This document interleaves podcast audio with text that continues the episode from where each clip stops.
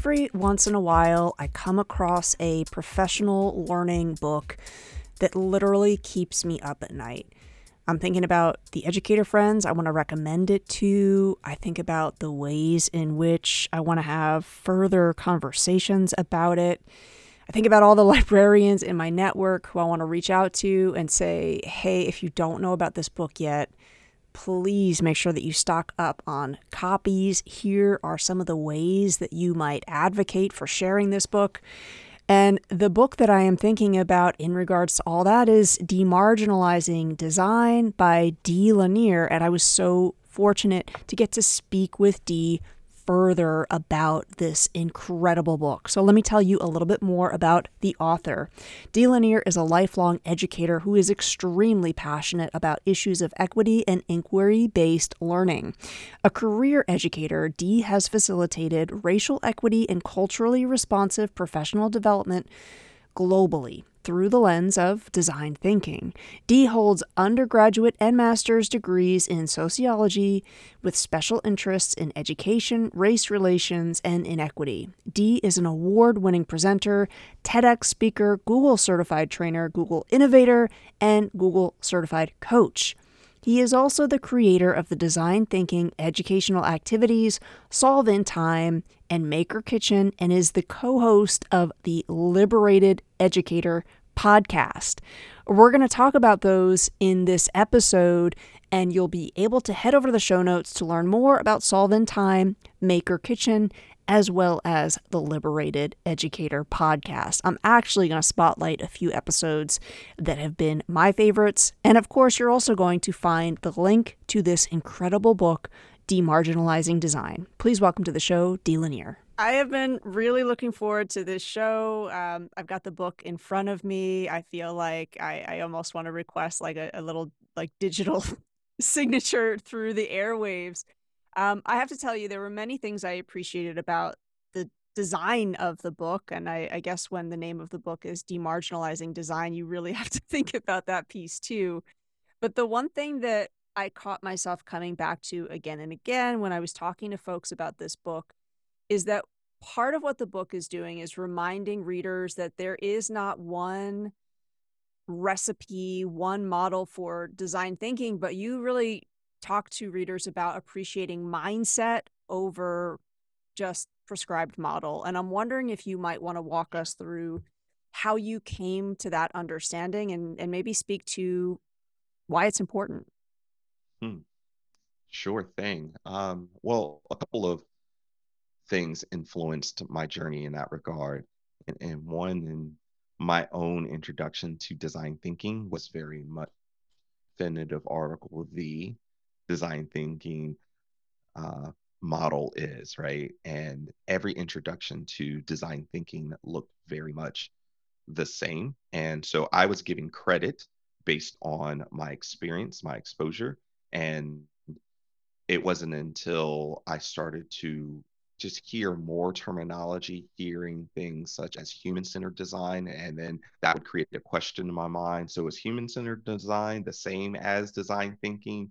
and then I would hear that oh well there, there's a different model that exists and then it kind of made me uh, take a step back and and just start asking the question well what is design thinking if it is not this definitive article the model right um, what is design thinking and it made me um, really appreciate what educators do on a daily basis which is help students to think in design ways, right? I oftentimes reference like writing a five paragraph recipe, recipe, I just said recipe, uh, a five paragraph essay is a recipe of sorts, right? It's, um, you know, it is is very much formulaic and saying you go from here to there to there, and at the end you should result in something that looks like this. Now, those are the parameters, but at the same time, uh, you have lots of freedom within those uh, creative constraints, and so there's that and there's uh, the engineering process which you're very much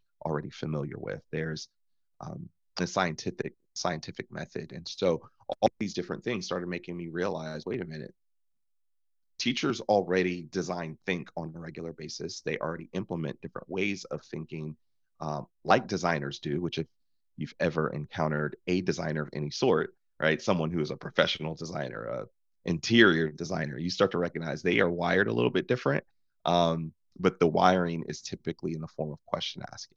They ask a lot of questions before jumping to conclusions and giving uh, responses or giving recommendations. And so that was just part of my journey in discovering different modes of uh, design thinking and then really appreciating that design thinking uh, is something that is implemented regularly in multiple disciplines, uh, multiple content areas, and most especially has been implemented for ages, right? And so um, that for me is what really opened up my aperture, if you will, to really appreciate design thinking is, and that is first and foremost a mindset um, and not a model. I love that. And, you know, you go through also, I think the benefits of, like you were just doing in your response, like the benefits of comparing and, and kind of, you know, seeing where different models maybe align, um, maybe seeing how different models push us to come up with something that's a really personalized, bespoke version as well. And throughout the book, you know, I, I really appreciate how often you're pointing readers to additional educators, additional additional leaders to go to and learn from.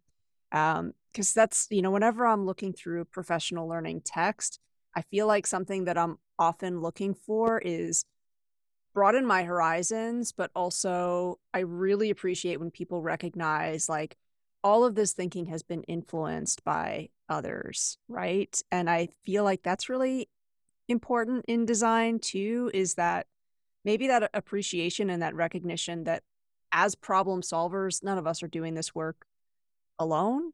So I don't know if that was uh-huh. an intentional design piece by you with the book that you knew you wanted to be almost leading folks to like if you're enjoying what I'm saying here, you also might want to check out this book, this thinker, this educator. Was that something that you knew going into the process that you wanted to do?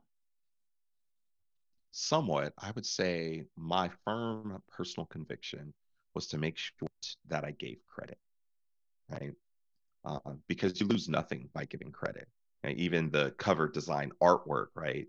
I had somewhat of a back and forth conversation with that artist and good friend Monica Martinez, and I was compensating her for her work, but I I said I I want you to put your name on the cover, and she said no no no it's fine right because traditionally she's like no I get paid to be able to create something that you can call your own, but I just thought that would be so disingenuous, um, and I want others to recognize that she's brilliant and her work is fantastic.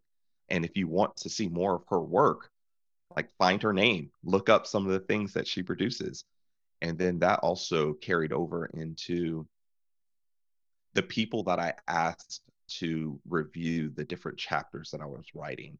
Uh, those are the shout outs at the top and their Twitter handles, uh, if Twitter still exists when people are listening to this, um, or if those friends are still on because it hasn't completely like turned toxic to the place of unbreathable.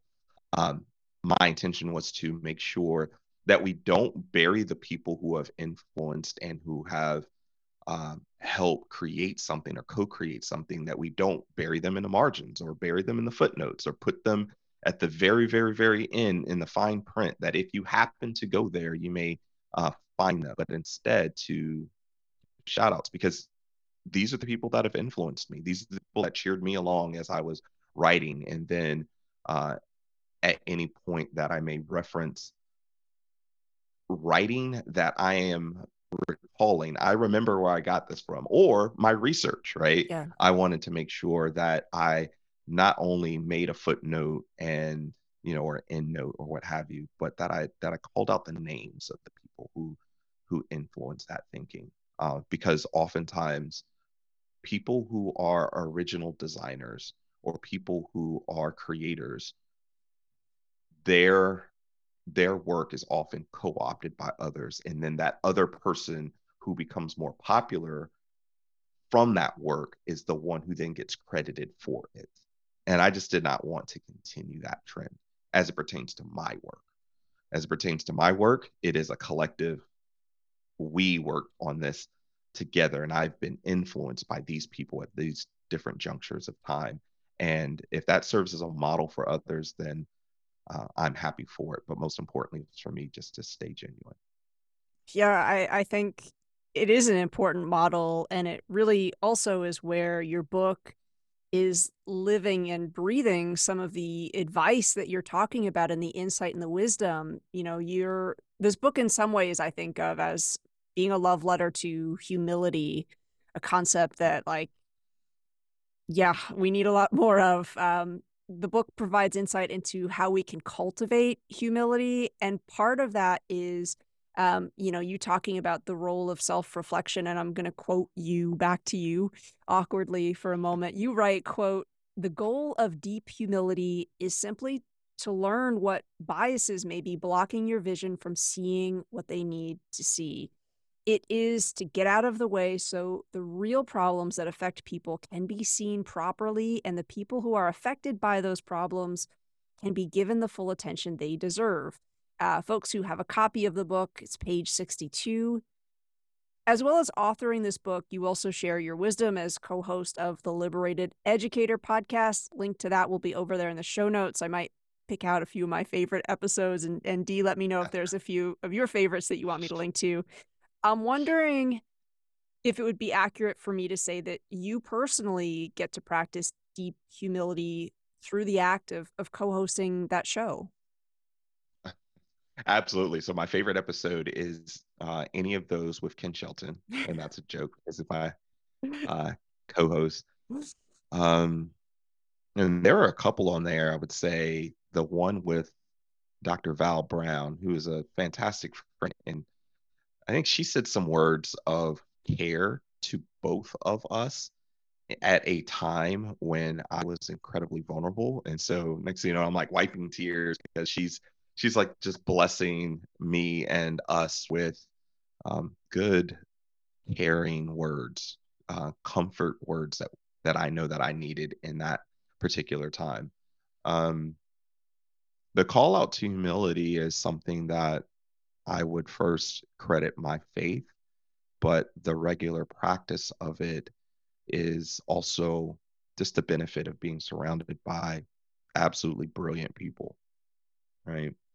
Um, and actually, if I were to say utmost, first and foremost, it would be in my experience as a classroom teacher and my students and me, especially my first few years, um, coming in with a lot of hubris, coming in with a lot of arrogance, not even recognizing it as such. But you know, even in the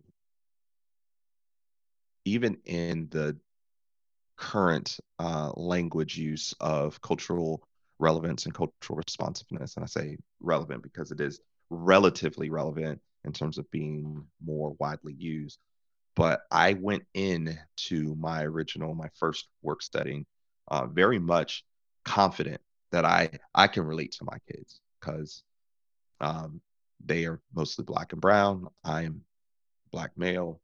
Uh, I grew up in a setting that is similar to uh, economically what many of them grew up in, and so I got this. Like I just need to employ what I know from a content and curriculum standpoint but then I can just be me and I I can connect with these kids easy.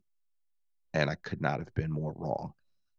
And I I could not um, understand what I was doing wrong until I took a step back and realized I needed to really, really get to know my students. I really need to understand their stories. I really needed to begin to cater the curriculum to who they were, uh, who they are, and not to my preferences or even my experience. And that's when things started to unlock.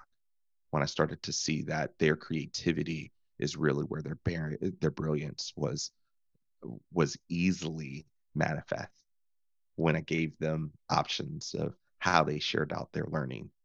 When we started in doing skits and plays instead of PowerPoint presentations. Mm-hmm.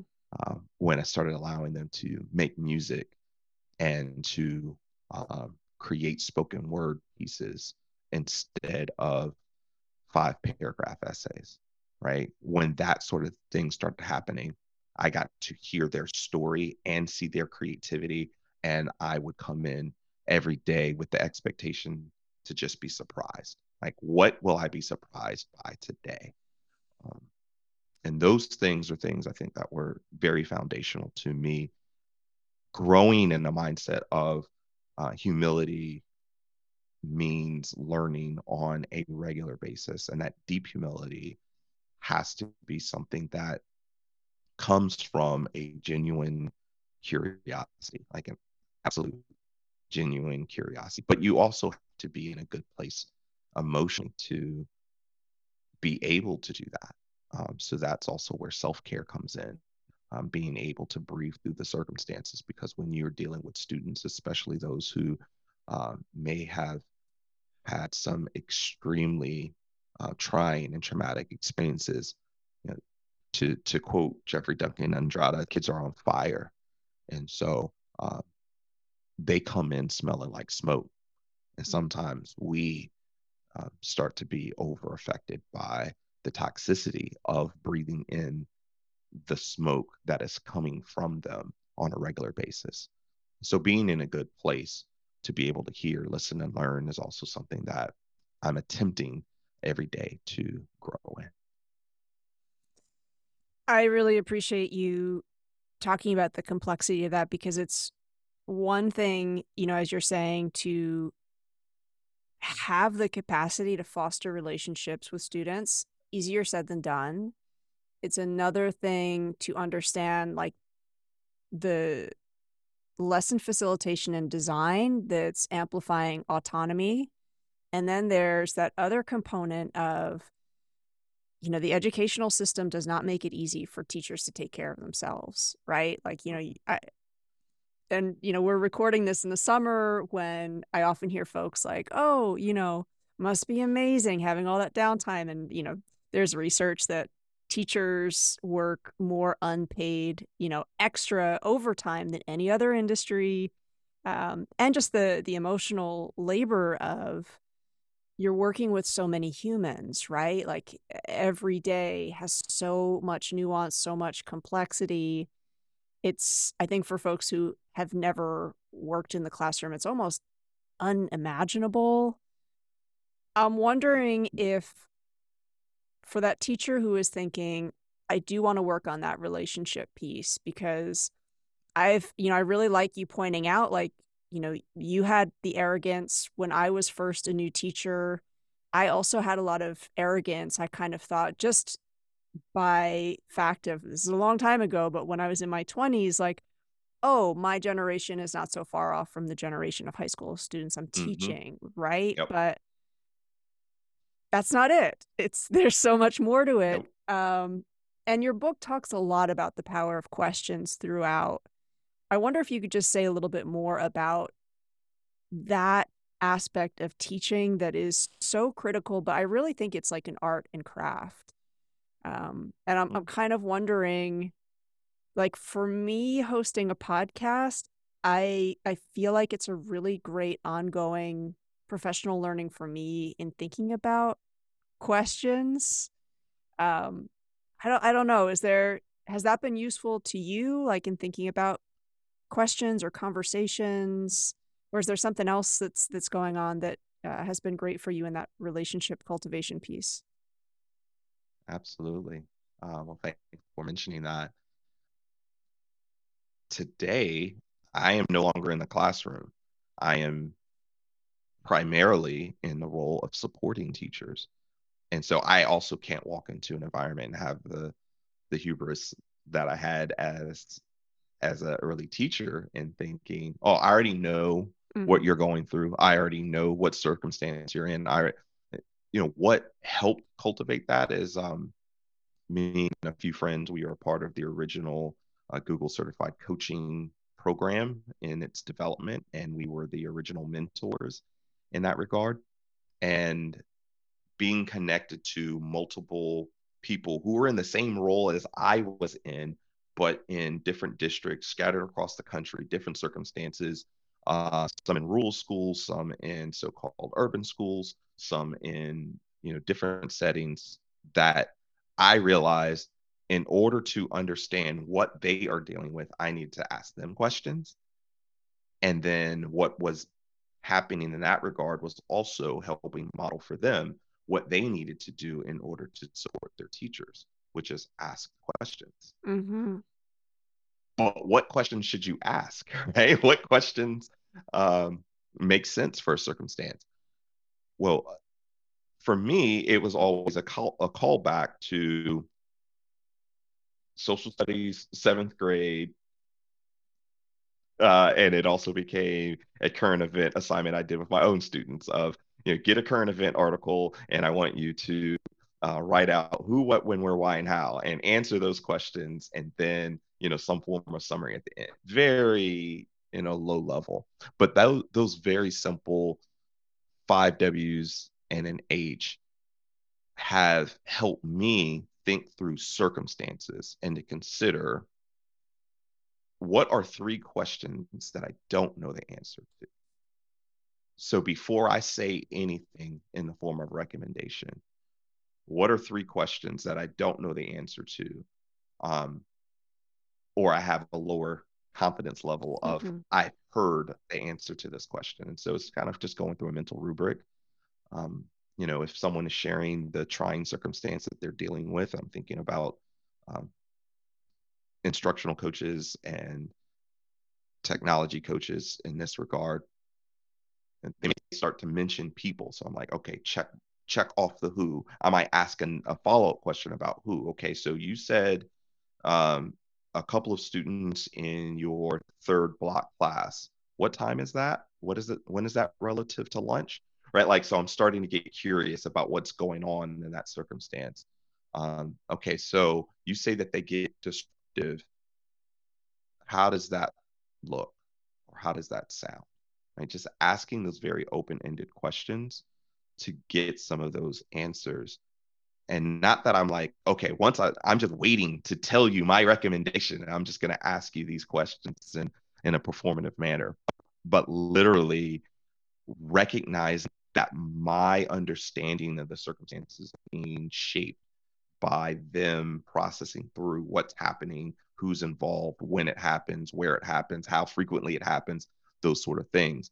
So from there, oftentimes I recognize that just talking with someone and asking them questions, they start to come up with their own recommendations for what they may try that has been untested only because we've just asked questions. And some of it is asking questions about things that they hadn't thought to ask that question. But because I asked it, now they're processing through that. That is really the motivation behind question asking. And then the other part of it is that I'm a talker by nature, and I know that about myself. And so if you hand me a microphone, I'm going to speak but what does it require of me to pause and to get curious and to not make assumptions? And in doing that as an exercise, slows me down. And in many cases, especially when in a cooperative environment, it gives space to the people who process differently and who just need a little bit of space to then process their thoughts, to then share their thinking. That I think is a benefit to the whole. It's almost sort of, I think, when we talk about compassionate communication, you know, so much of what you just walked through, that idea of thinking about pace, not rushing, not making assumptions, deep listening, um, you know, to be a truly authentic, compassionate communicator, it's not like I can take a weekend workshop and then I've got it done. Like I, I kind of feel like these are things that we need to practice and cultivate throughout our, our life. But the the benefit of when you do that is this is not just like, okay, my workplace benefits, like we see benefits with our personal friendships, families, our neighbors. Um, you are also the creator of Solve in Time and Maker Kitchen. I'm wondering if you see those as also spaces where folks can continue to work on and harness these skills. Um, yes. And thank you for the shout out for both of those. Uh, both of those were projects that I worked on as a classroom teacher and then had the privilege of bringing into professional development spaces. And both were also outflows of me aiming to become more dialogical versus didactic in my instruction in a classroom. And so, again, shout out to uh, Dee Lanier 2008 and before when I was modeling what was modeled before me, standing in front of a lectern, talking to the students, you know, expecting them to take notes, and then telling them the benefit of them learning this information that I am gifting them with is that they will get a good grade on a test uh, so that they can pass my path, uh, pass my class, so that they can then go on to uh, other aspirational goals but to realize that that's not what everyone's um, motivation is uh, is what changed that up for me. And so when I started thinking, how can I make this more interesting? Um, so the low level way in which I started that was us just gamifying our test prep uh, and would have them make games out of them. And then they would test each other's games and they would give feedback on each other's games and they would improve their games. And I realized oh, as they were making games, they were more interested in the game making than they were in the, you know, content, let, us be honest, uh, memorization yeah. and and regurgitation. But they were getting the benefit of learning the content. And so then as I started to implement more game-like elements, uh, just from being an observer and and the one thing I don't mention in my book, but I probably should, uh, maybe as a follow-up, Maker Kitchen in particular being a low-cost makerspace gamified activity that was born out of watching the food network mm-hmm. and watching the evolution of the food network and not you know, 15 20 years ago if you watched the food network and cooking channel or cooking show what did you expect to see professional chef front of the camera telling you how to prepare something showing you how magnificent it looks at the end and essentially replicate what they did and that's the show. But what does it look like today? Uh, most of them are game shows and the professionals are coaches on the side. They you know are are judges of sorts. And there are all these like game elements you have here's a challenge. This much time go. I started putting big timers up and then the intense music that oftentimes right? these are all game like and elements. And then um gamifying things like the ask three before me rule right? Something that many teachers are familiar with and utilize right? So uh for me I, I attempted ask three before me but it failed so frequently that i was like okay something's got to change here. I, I got a poster on the wall and i would say ask three before me. Kids ignore it. Um, raise their hand.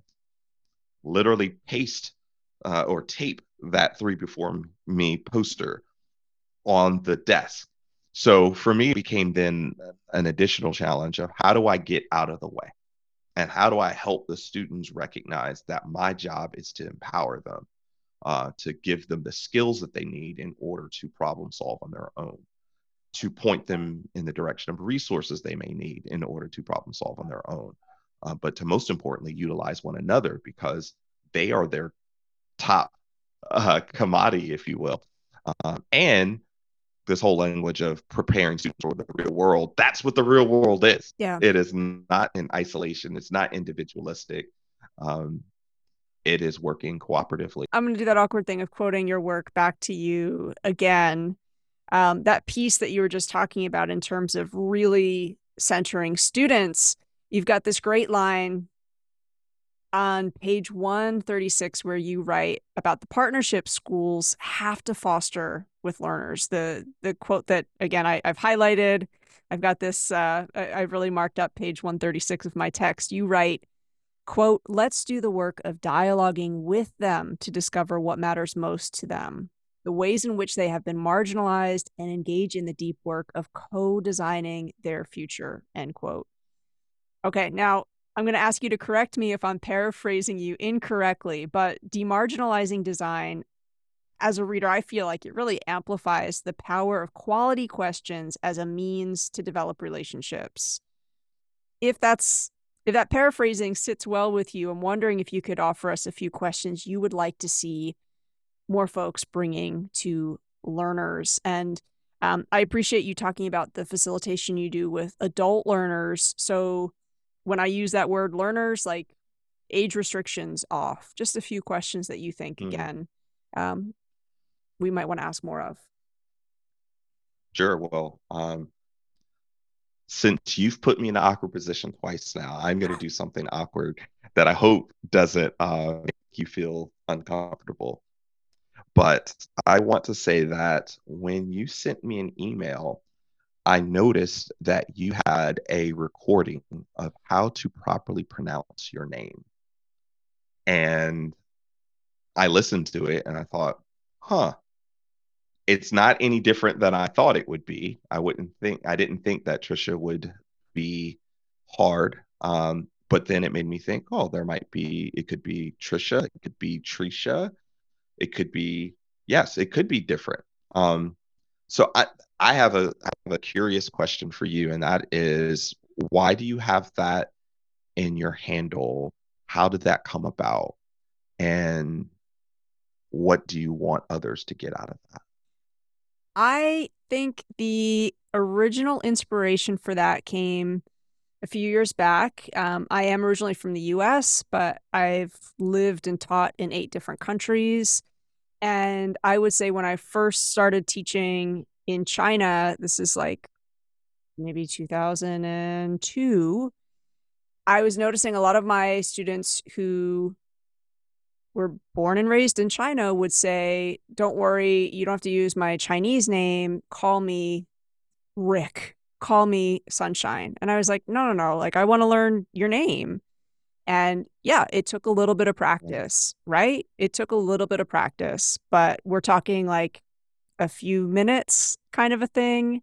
Um, you know, and, and I, I get asked sometimes in the work that I do on LGBTQ plus inclusion, folks will say, like, oh, you know, if someone is asking me to use a they them pronoun and I'm not like I'm I'm not used to that. Like, what do I do? Take a few minutes and practice it. Like practice, you know, like having a conversation about your friend with another friend. You can even do it on your own. Like it's just it's a few minutes, right? Um, and I I think maybe my background in sports, like you know, way back when when I used to think of myself as athletic, it's like if I don't know if I if I needed help shooting the basketball, my coach was like, this slight adjustment, make this slight adjustment, but do it like 20 times in a row. And then it becomes rote memory. I think like that idea that we can practice. And I realized, yeah, you know, my students were often saying, you don't have to here's my my english name and yet many of their teachers were just expecting but you're going to learn my name right and i th- mm-hmm. i think you know I, I, what can i do actually like this should be two way street kind of a thing. Um, what's a low stakes thing that I can do to make it easier for them to practice? Back then, I think it was mm. probably like a Google Drive link. Now there's lots of great free tools where you can embed it. LinkedIn, even um, you know, on LinkedIn, you could embed it. So it's just I, I think of it as a nice little accessibility reminder for folks. And I mm. I guess years mm-hmm. back when I started including my pronouns, in my email, I had a lot of folks also because underneath that, I I also have like a little link that's like, why is this here? And the number of times people were like, hey, I had no idea. Um, and so I kind of, I don't know, it's interesting to me. Like, I, I think that there's a lot of different access points where we can invite people in to learn where it doesn't have to be pedantic, right? Um, like if I, right, right, I, right.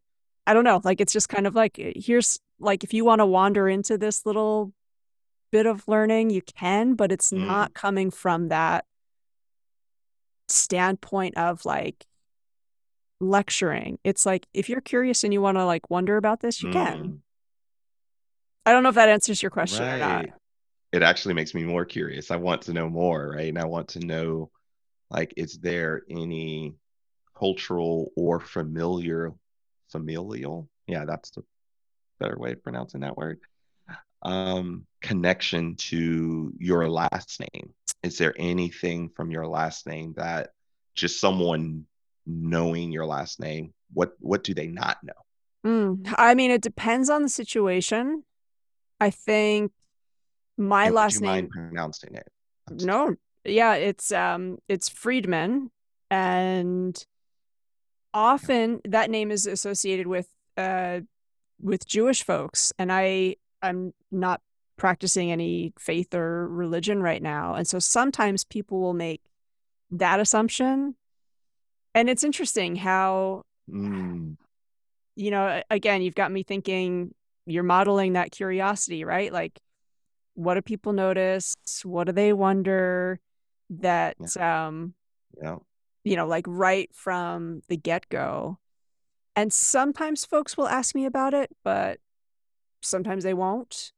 Um, and it, it's Mm, interesting because um, my wife is Chinese, and what I have noticed is people will ask her more questions about things that they won't ask mm, me. Um, and I've been thinking an awful lot about how my whiteness often, I think, wow. people do not feel entitled to the same information. Um, you know, we we do not have children, and I have yet to be asked by somebody, "Why don't you have kids?"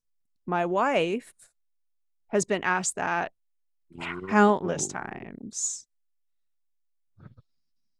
Wow. Um, so Wow. like So again, like there.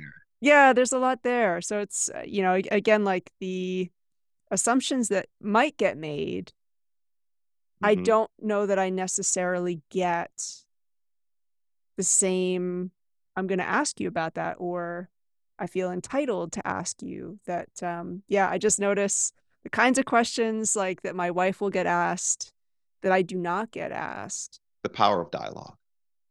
Thank you, number one, for sharing so much. I feel like you you gave a lot of yourself um, there, and I really appreciate it. And you answered more questions that I was not even thinking about asking. Mm, Um, and I think if if there's a recommendation to teachers, it would be to do more, of what I had the privilege of just experiencing with you, and just asking, starting with your name, mm, right? What's your name, and how do you pronounce it, and is there anything significant behind your name? And some, you know, one person, their name may be Jay Smith, and you think this is the most boring name in the world. There's nothing significant there. Um, but A, that may be a very strong false assumption, right? But also B, maybe even that person just hearing someone else share around their connection to their name, whether it be you know, familiar, uh, familial, I can't talk this morning, or uh, cultural, or what have you, even that may open them up to reflect on maybe more of the significance of their name, maybe to ask questions that they may not have asked themselves before about their name. And that's just a starting point.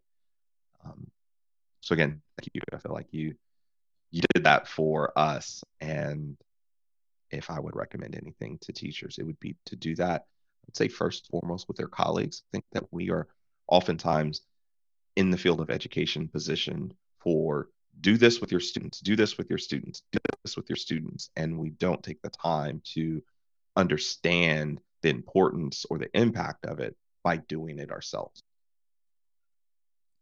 That's what good professional development, I think, provides is when we experience something and we get so excited about it, we think, I have to do this with my students because this is great. I had a great experience. I know that they'll have a great experience. I feel very confident that they will.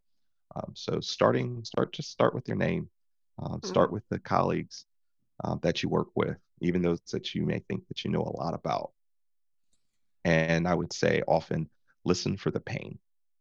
Mm-hmm. Um, but D, there's something else to that that 100% agree with you because this whole idea of I think it's almost like teachers, there's all this pressure on you to cultivate these amazing relationships and that thinking of your experience first. Because what just happened when you asked me that question, though, is that it was invitational. And you also hmm. kind of, you know, like it, it wasn't a demand. Like there was an hmm. element of care in the way that you presented the question that I felt like, yeah, we can we can talk about that, of course, right?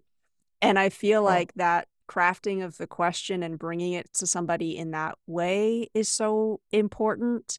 Uh, and it, I think, unless, as you're saying, I think unless as teachers we are experiencing that with our peers, it's really hard, I think, to maybe understand about what that's like for students um, because there's mm-hmm. a different there's a different power piece at play too, right? Like I think right. if I'm asking or I'm I'm demanding personal information from students, mm. you know, there, there's a power play there that I, I think we can think more about if we are practicing that with our peers because we can get a sense of that, right? Like you in no way brought that question to me in like a power play kind of a way. Hmm. Um, like there's there's like a there's a care piece, right? That I think is right, right, is so critical and so important and has to be rehearsed. Um, so I, I think that whole element, like those wrong. those quality conversations, right? Like it's it's also like what are we doing to set the conditions for them? Because that exact same yeah. question if brought in a different way where it's like i don't actually get the sense that you care. It's not going to be the same mm. conversation. You're absolutely correct. You are absolutely correct. Yeah that's where the deep humility piece comes in again. It should be a, a stop pause uh, and and by the way i feel like we needed to give credit where credit is due where i learned you know the uh, noticing and reflecting as part of design thinking that comes from liberatory design. And that model, which in very many ways was a critique of Stanford D School's uh, design thinking model, which did not have those stop, pause, pay attention to yourself and others mm. and power dynamics and things of that nature. Um, and so they help implement that. Um, and David Clifford, I got to give a shout out to my good buddy. Uh, he's one of the four co-creators of that model. He and I've become really good friends, and I will say he's one of the most caring individuals I've ever met, mm-hmm. ever, ever met. My first conversation with him, I recognize that this is someone who deeply, deeply cares about others. So, also maybe a form of, of advice is surrounding yourself by those that you recognize uh, care well. Uh, if some things don't necessarily come natural to you as it pertains to empathy and compassion, then surrounding yourself by others who do that for you, right? Do that for you, and and, and then to to quote uh, Dr. Maya Angelou, who said, you know, students will forget, you know, what you taught them, but they'll never forget how you make them feel. I'm paraphrasing that a little bit, um, but recognizing that part. Right? How how do others make you feel? How does it make you feel when certain things uh, happen uh, or said to you? Then analyzing that, reflecting on that, and recognizing that certain things that you say and do can call harm and being humble enough to, to hear when you've caused harm to learn from that and to aim to be better. And so then to quote Dr. Maya Angelou again, you know, once you know better, do better. And I think that's our that's our aim. That should be all of our aim as humans is to get better at being human. And that's what I like about human centered design. I'm thinking, how does what I do and with others and what we create affect people who are experiencing real problems that, if not corrected, have huge consequence. And in some cases, that's as simple as mispronouncing on a regular basis someone's name. What hurt is behind that? Because it's it's clear that you don't care enough to attempt to do better at being better as it pertains to me. I think we um, we do better at that, then we can do better by other people. That includes our colleagues and students. Yeah. And I, I think this is where, you know, your your book is a leadership book. Um, you know, I, I don't know if you would reject that categor- categorization, but I think when we are talking about really wanting emotional intelligence to be a part of what we are doing, centering students, also recognizing that we're not quote unquote empowering students to become problem solvers. They are problem solvers. They do have issues right now. Um, all of that is in this book. And I don't know how you did it in less than 200 pages, but all of that is here. And I, I kind of want to position this book like this is a time of year when I feel like I notice in social media, there's a lot of like, what are some of the best leadership books that are out there? You know, that kind of thing. And I, I, I know that I've got a lot of school leaders who listen to this show, and I know that there are a lot of professional development books out there, but I really try to do my best to focus on books that they are like this is a leadership book this is also i think a great book that schools that have uh, curated parent caretaker places like i'm also mm. thinking about this as such a great read for your parent caretaker community so i i wonder if wow. in closing yeah did you like i i really do see this as a book for anybody involved in education or caretaking of young folks and i i don't know like maybe it wasn't meant to be for such a broad audience but is that a fair assessment um yes and i think that not to vilify anyone for whatever their motivations are for writing whatever they write but oftentimes people may write for a very, very narrow and specific purpose. They may do it because they recognize that something is trending in the moment. They may do it because they see opportunity at the other end of it. If I write it for this audience and I give these tips and these ways, and people will recognize me uh, to be to come and do this for them.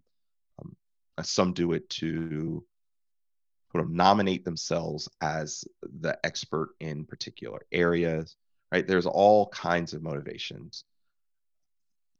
I wrote this book to wipe all of that to the side and to say, um, I'm just going to write the book that I want to write. And it is about the learning and the journey that I'm still on in attempting to marry the passions that I have around social justice and quality education. Mm. they don't have to be either or uh, by any means. You don't have to be a school that does one thing really, really well, but does very poorly in the other. Uh, and then when you consider that we are whole brained individuals, so utilizing both sides of the brain is something that is most important in actual learning. So to call something soft skills and something else hard skills, I reject those as notions, mm. right? But I then try and communicate. Here's why, right?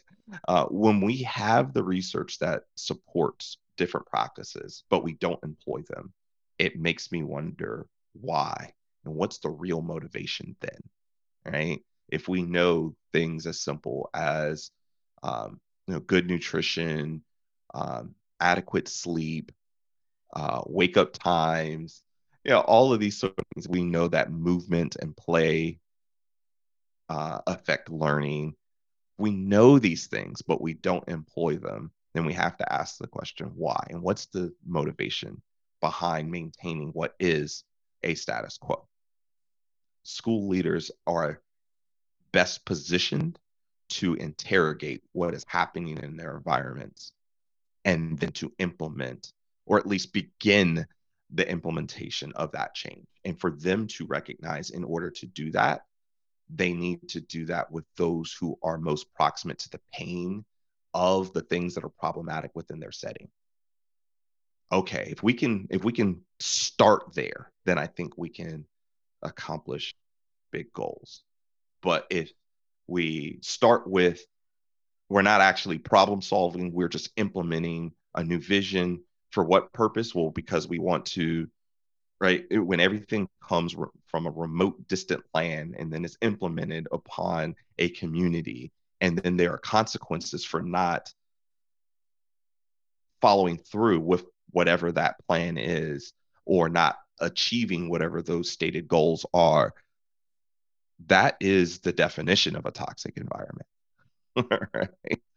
But if we can co create environments where everyone is constantly looking to improve what is happening around them, then I think that we are actually accomplishing what we, when I say we, I mean collective we educators. When you ask almost any educator, why did they get into education?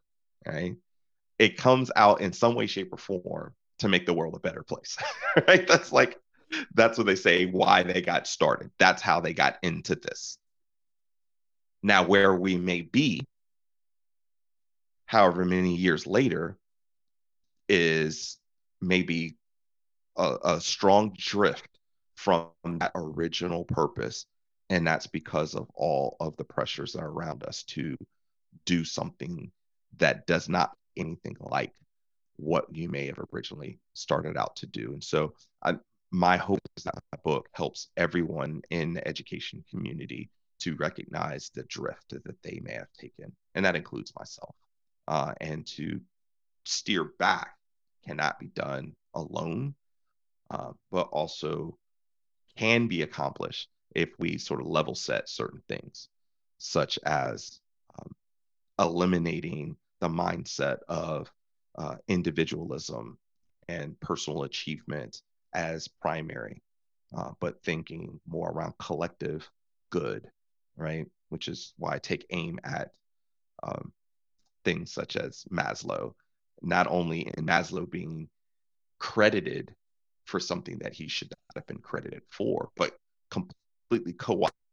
opting and changing and transforming something that was uh, intended for cooperative collective good right? So if we can reorient around what was that original thinking?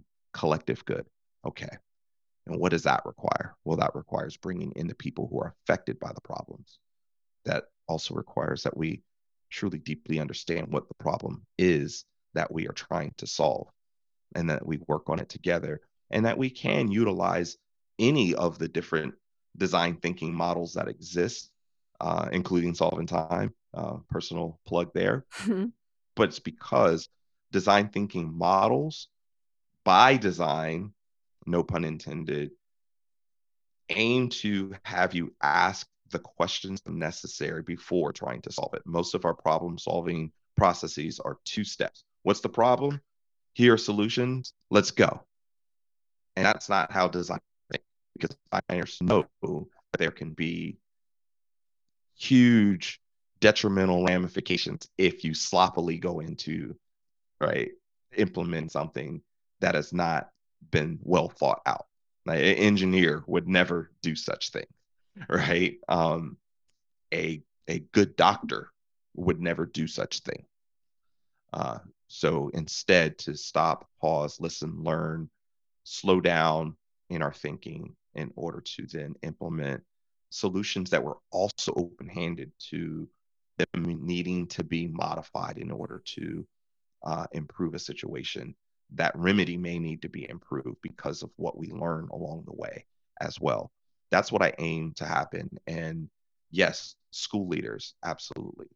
Um, so, no, I will not correct you in that by any means, while also recognizing that you know, most educators in, in every setting has some form of power. How are you going to utilize it for the good of the people who are in your midst? Can't think of a better note than that to end on. I mean, I I think the book so eloquently highlights those issues and then brings the reader hope, not empty hope, like actionable mm. ideas and steps because I think that is so important right now.